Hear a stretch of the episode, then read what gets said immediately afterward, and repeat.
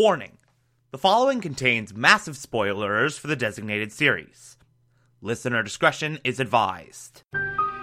You're listening to the Television Archive, the show where we, the television loving hordes of the internet, take a deep dive into what used to be in our beloved medium. My name is Thomas Michael Clark, and this is Fringe. Today we will be discussing season 3, episode 7, titled The Abducted. Uh, yet another very, very, very good episode that heralds the end, the beginning of the end of this Olivia Dunham's switched arc that we've been talking about with such enthusiasm over uh, the last week and a half. Uh, and of course, this is an episode taking place in the alternate universe, which means we are starting before we get into the general plot of this episode. We are going to do another installment of Things That Are Different. Such a stupid intro. Uh, so there's actually a lot of differences in that alternate universe that get called attention to in this episode. Uh, first off, and kind of the genesis for this entire plotline. So apparently, in this universe, every single child kidnapping is considered a possible fringe event, and it gets assigned to Fringe Division. Which, if you ask me, logistically speaking, is kind of stupid but, you know, it makes sense in that world. I could see how Walternate would push that through uh, and make that a thing, considering he is in charge of Fringe Division. It, it just, like, I'm not saying that that plot point doesn't make sense in the world and is bad or anything. I'm just saying, like, logistically speaking, Charlie Francis was kind of right. Charlie had that whole bit thing where he was like, this is so stupid. Like, these are tragic, but like, this is a waste of time for a fringe division, uh, uh, for fringe division to do. It's a waste of manpower. Uh, and he's ultimately laughed off, but I'm gonna be honest, Charlie Francis was kind of right. Charlie Francis was kind of right in that logistically this is stupid. But it, again, makes sense in that world that that would be a policy that Walternate would push through. Uh, also, on more of a personal note, Broyles. We learn a lot more about the alternate Broyles in this episode, and uh, bit of a good news, bad news situation. Mm, kind of, kind of up in the air a little bit in a lot of ways. The good news is that alternate Broyles is still married. Good for him. Good, good job, alternate Broyles. Not ruining your marriage like our Broyles did. Great for you. How wonderful. The bad news is his son got kidnapped by uh, a serial child abductor uh, who then drained him of uh, pituitary glands and caused like uh, organ tissue degradation and a uh, bunch of other crap and basically made it so that he's pretty much guaranteed to not live to his 18th birthday. So, yeah. There's that. uh Honestly, it's a toss up over uh over whose life is better between the two Broyles is quite honestly. It's ultimately a bit of a toss up. Uh also, uh, FBI, no existy in this world. Uh, we haven't really touched upon the FBI at all, but apparently in this universe, uh, they ceased to exist a decade ago. Now, I will say a lot of people are very, very quick to point out a plot hole that uh, we saw people in FBI jackets in uh, the 19th episode of season one when Olivia first got glimpses of the other side. Uh, I have thought about this quite a lot, and I it, it definitely. So here's the thing: those early Cortexiphan glimpses, it was very clear that she didn't actually like fully travel. like Cortexiphan is weird and it's very hard to explain, but in some way she kind of was both in and out of both universes as you kind of see with the like two charred uh victims instead of one but she's still talking to R. Peter and R. Walter and R. Broyles and all of that uh when she goes over and talks to alternate Charlie she does pick up a file. Clearly it's just not the alternate one. Like when it flashes back to our side it's the original uh our own file deal. It's the original normal person only one charred victim file. Uh and you know there are the interruptions where she's like wait a minute.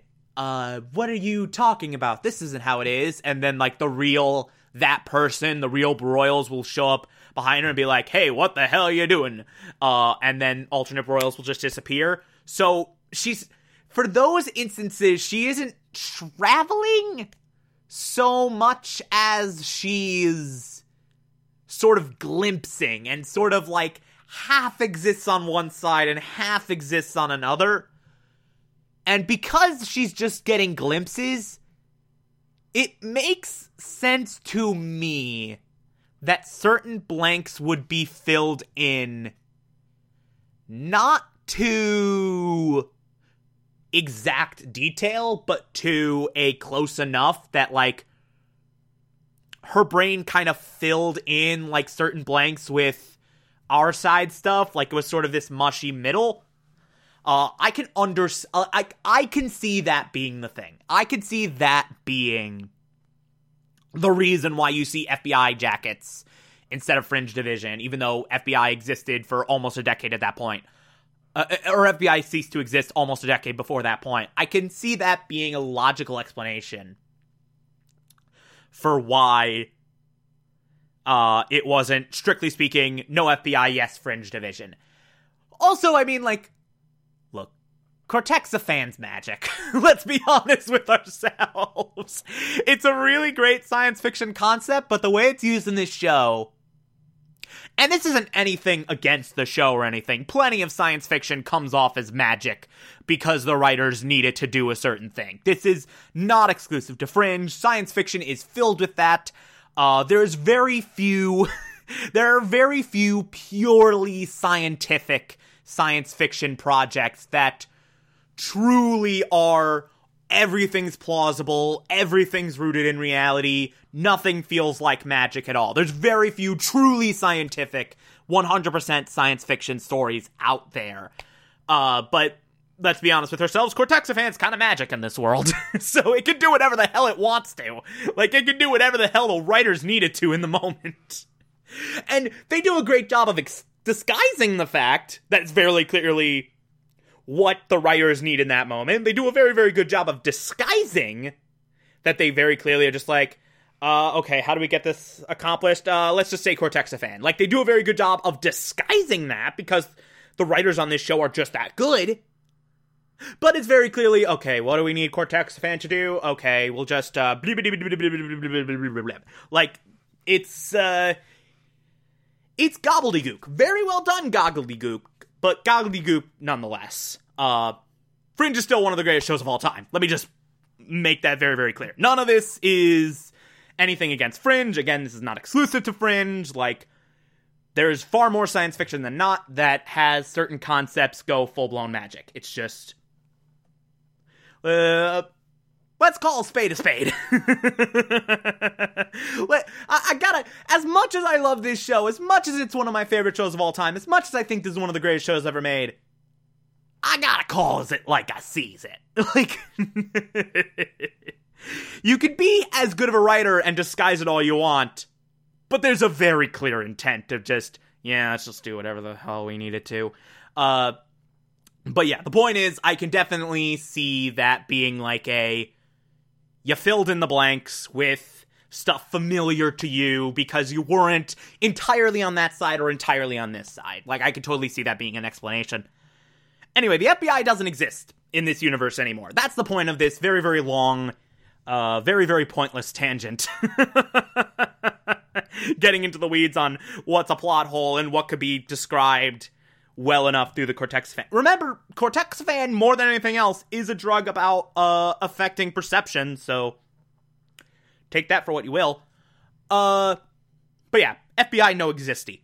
Uh, I did, by the way, write exact words in my notes. FBI no existy. That's exact wording in my notes, so shows you how professional this podcast is. Uh, some less, uh, less big things, some things I'm gonna get less into the weeds about. Uh, red vines apparently only just now got invented in that universe, and I should say by just now I mean 2010. This is when it aired. I assume that's when it took place. Uh, so red vines only just existed in 2010, uh, which uh, they existed for much longer on this side. When were red vines invented? Hold on. Red vines. I'm on Wikipedia. Red vines were invented in. Okay. Uh, red Vine's original red twists are also sometimes referred to as red licorice, despite containing no licorice. The original red vines were raspberry flavored, but in 1952, with a slight formula change, the red vine's original red twist flavor was introduced. Uh, so, for all intents and purposes, 1952. And when were Twizzlers invented? I think red vines came first, and then Twizzlers happened. By the way, Twizzlers sp- superior to red vines in every way. Like I've uh Oh, wow. Okay, Twizzlers predate Red Vines by a lot. Wow, that that shocks me. That really, really shocks me. Anyway, point is, Red Vines mm, only just now got invented in that world. I mean, look, you say you're technologically advanced, and yeah, you do a cool a bunch of cool sci-fi shit, but how much more advanced than us can you be really if you only just now figured out red vines? Uh. Also, it's very it's never confirmed, but it's very heavily implied that on the other side Ronald Reagan starred in Casablanca. I don't know why that disturbs me so much, but it does. I don't know. I don't know why I find that ominous, but I do. Ronald Reagan starring in Casablanca. Something about that just feels wrong. Uh, it's very heavily implied uh, when we flash back to our side, and Peter and the alternate Olivia are watching Casablanca, and she's like, "Oh yeah, it's Ronald Reagan, right?" And Peter's like, "No, it's Humphrey Bogart." And alternate Olivia's like, "Oh yeah, I was kidding." and just stares off like, ooh, great save me. so it's very heavily implied that Ronald Reagan was in Casablanca. Anyway, let's get into the actual story. There's a child kidnapping.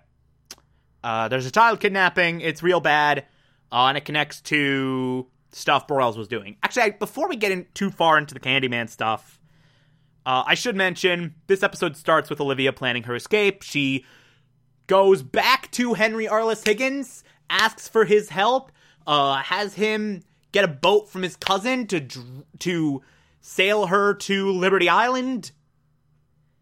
Uh, so Henry Arliss Higgins is back and continuing to help Olivia Dunham, and it's great and it's wonderful and I love it. I love that guy. Really wish he gets more screen time than he does in this series. Uh, but of course, those plans are interrupted by the Candyman stuff. Now we're investigating these kidnappings, and basically, this killer's MO is every two years he shows up, he kidnaps a child, they're gone for 48 hours, and then the child is returned, but in a very weakened state. Organ tissue is like depleted, like everything's just uh everything's just drained.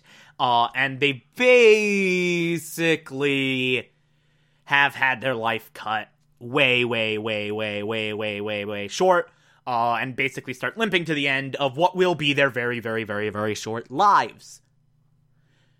Uh, also, uh, this guy secretes sugar in his sweat. Which is, in and of itself, super weird. Uh, but we're investigating these kidnappings. Now, credit to Olivia Dunham. She immediately connects this to a very old fringe case that you might remember. Remember the super fast pregnancy and the giant man baby? Remember that? The guy who was stealing women's pituitary glands to keep himself young because he was like having that rapid aging? This is a similar thing. He's draining kids' pituitary glands and using that to keep himself young. Uh, one of the victims, actually Broyles' son, has said like he saw the victims and there were or saw the kidnappers and there were two, one old, one young. That would kind of fall in line with uh, what uh, we know about the pituitary gland stuff, and according to Lincoln, draining pituitary glands and like uh, putting that like little substance in his system would have the side effect of super high blood sugar, enough for it to secrete in his sweat. So this is all pituitary gland stuff. Again, alternate universe stories, flashing back to like uh, directly referencing to original universe stuff. I, I do like that. I do like that the alternate universe is kind of going through the greatest hits of early fringe cases. I do really, really love that. Uh, but Olivia basically walks into Broyles' office and is like, "Hey, um, so can I re-interview your son?" And then Broyles is like, "No, you can't. I I don't want him to remember this. I want him to have what's left of a normal childhood. I refuse to let you uh, say anything to him about it." And then Broyles' wife gets involved and is like, "Hey, dude, he can handle it. There's another kid out there. Just let let Olivia talk to him. And then Broyles is like, hmm, fine. I'm joking about this, but honestly, this enriches the character of alternate Broyles so, so much. This is such a great character piece for him, and every time he's talking about his son or reminiscing about this truly, truly horrible thing that happened to his family, ruminating on this, talking to his wife about it, uh, in the presence of his son, who he has been told, who he knows is not going to live to his 18th birthday. It's heartbreaking. It really, really is. And credit to Lance Reddick for being able to come off as both a concerned parent and as an unwielding authority figure at the same time. Credit to Lance Reddick for being able to pull those two very different personalities off and have them kind of merge into one. Uh, it really, really speaks to just how awesome he is, and I love that dude in everything he's ever in. But we finally get to talk to Chris Broyles, Broyles' son. And the talk between Olivia and this kid is great. That whole sequence is magnificent and easily the best thing about the episode. Uh, Olivia sort of like gently guiding him through like this time in his life, gently trying to prod at just the right points to get the information she needs while not completely destroying him, uh, while respecting his emotional vulnerability. Uh, they write this so perfectly. Uh, the kid who plays Broyles' son I'm going to look this up on IMDb while I am talking, but that kid is so good. That kid is absolutely brilliant and does such a great job. Curtis Harris. He is phenomenal. Uh, by now, I believe he is all grown up. it's been 10 years since this episode, so he is like, I would assume, if not in his early 20s, then certainly his late teens. Uh, but he was great. That kid is really, really fantastic in this episode. Uh, but they talk to Chris Broyles. Olivia's able to get out of him uh, that there was a device on his neck that was extracting the pituitary glands, uh, which atta- which sort of links to the scars we saw from victims. Uh, is able to get out of him that he can identify their voices. Apparently, uh, one of the guys said, or the guy said, if you say anything, I will come back for you, and this time I will hurt your mom and dad. Uh, so this kid's been like holding back out of uh, protecting his parents and just put in this even worse, like just horrible, horrible, horrible, horrible position. Uh, and apparently this uh, this guy kept saying this prayer, this very specific prayer, and they're able to link this prayer back to a specific church, like a specific church that uses this prayer quite often. And they go in, they talk to the priest. Broyles is like, "Hey, we need a we need a list of your male churchgoers. Uh, there's a kid who we need to find. Uh, we have a witness that says like can identify voices and knows about the prayer and all that. Uh, that kid's my son." And the priest gives uh, this list of people in his men's group. And they knock on doors, knock on doors, knock on doors. Eventually, they come across this one guy who Olivia's interviewing, Olivia's questioning, and all that. And then she notices a doll. And that's weird because he's just some random guy living alone and this guy sort of sees that she's noticing that and sort of she sees that she's putting it together. And then the dude like starts to run away and olivia starts chasing him. Uh, she finds his little secret back area where she finds the kid and is able to rescue the kid uh, is able to kill the guy is able to kill the kidnapper. Uh, she does say she's with the fbi and not fringe division in this moment. That will be important later and they seize upon this and are like, okay, he's making a serum basically to reverse the aging process, blah, blah, blah, blah, blah. And they're like, well, okay, case closed. Except when Olivia realizes that this dude could not have possibly done this on his own and he had to have someone teach him how to do it.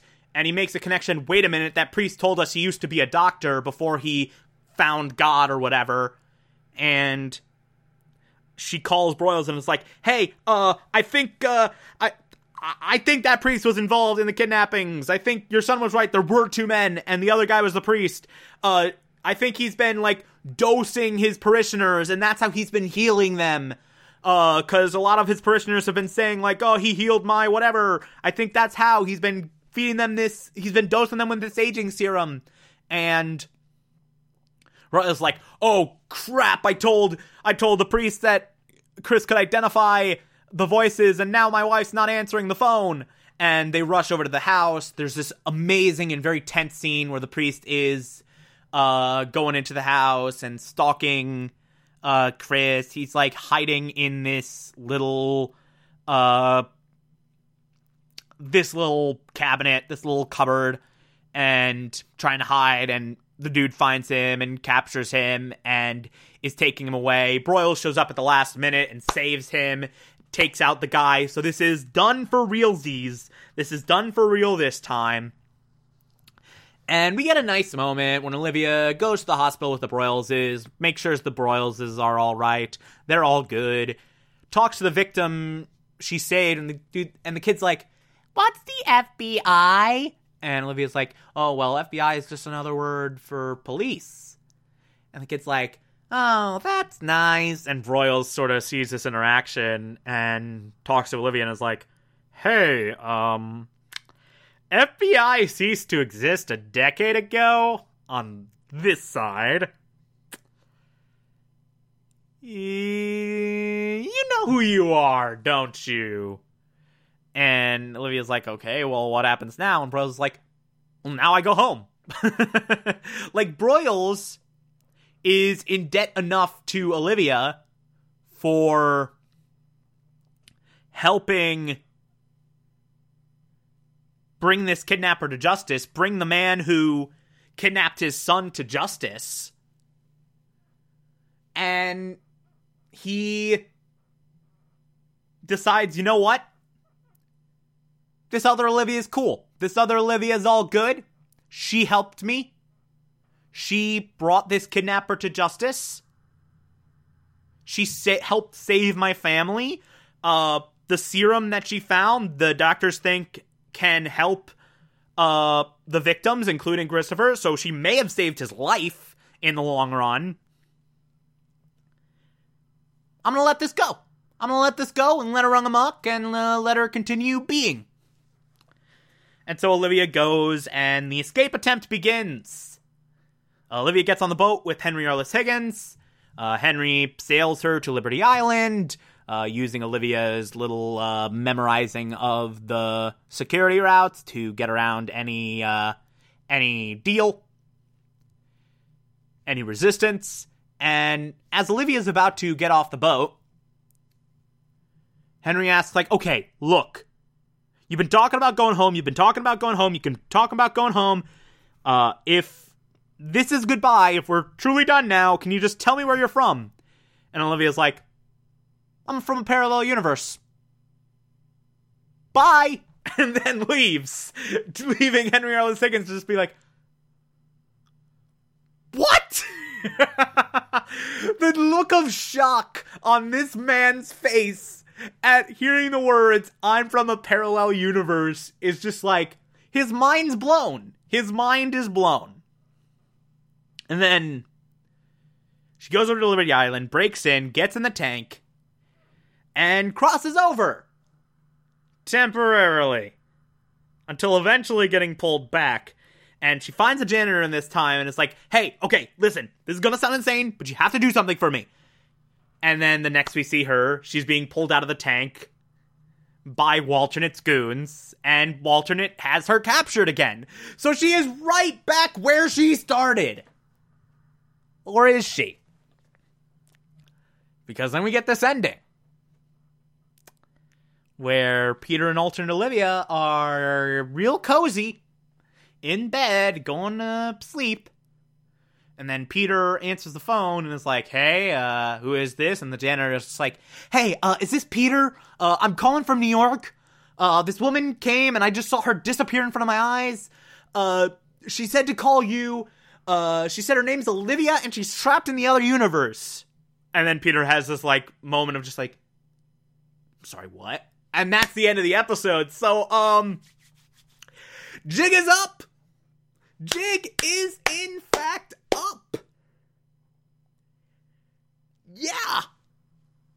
Mm. Oh my god. I hate that this is the end of the week. I hate that I have to wait an entire weekend to talk about the next episode because. oh boy. Man, is, uh. Is that gonna be something? Man, is that gonna be great? that is going to be that, that that climax of this arc is going to be something special. I can't wait to dive into it. Anyway, uh, solid episode all around. If you like this, favorite the podcast, anchor.fm slash TV archives, so you can be here every single Monday through Friday as I go through every single episode of this and other shows. And you can find it on pretty much whatever podcatcher app you prefer. Feel free to call in as well. It's simple as just a push of a button on the Anchor app. I'll play those on the show from time to time if you feel so inclined to send those in. Follow me on Twitter and Instagram, TomTom4468, and support the show. Patreon.com slash Thomas Clark. Pledge just a dollar a month. I appreciate everything I get through there. If you become a patron, you can also get access to the Television Archive Supplemental, which I'll be putting up there once every month. Or if that doesn't work for you, you can also support the show directly via Anchor. I appreciate that as well. Uh, on Monday, we will be discussing Season 3, Episode 8. Talk to you then.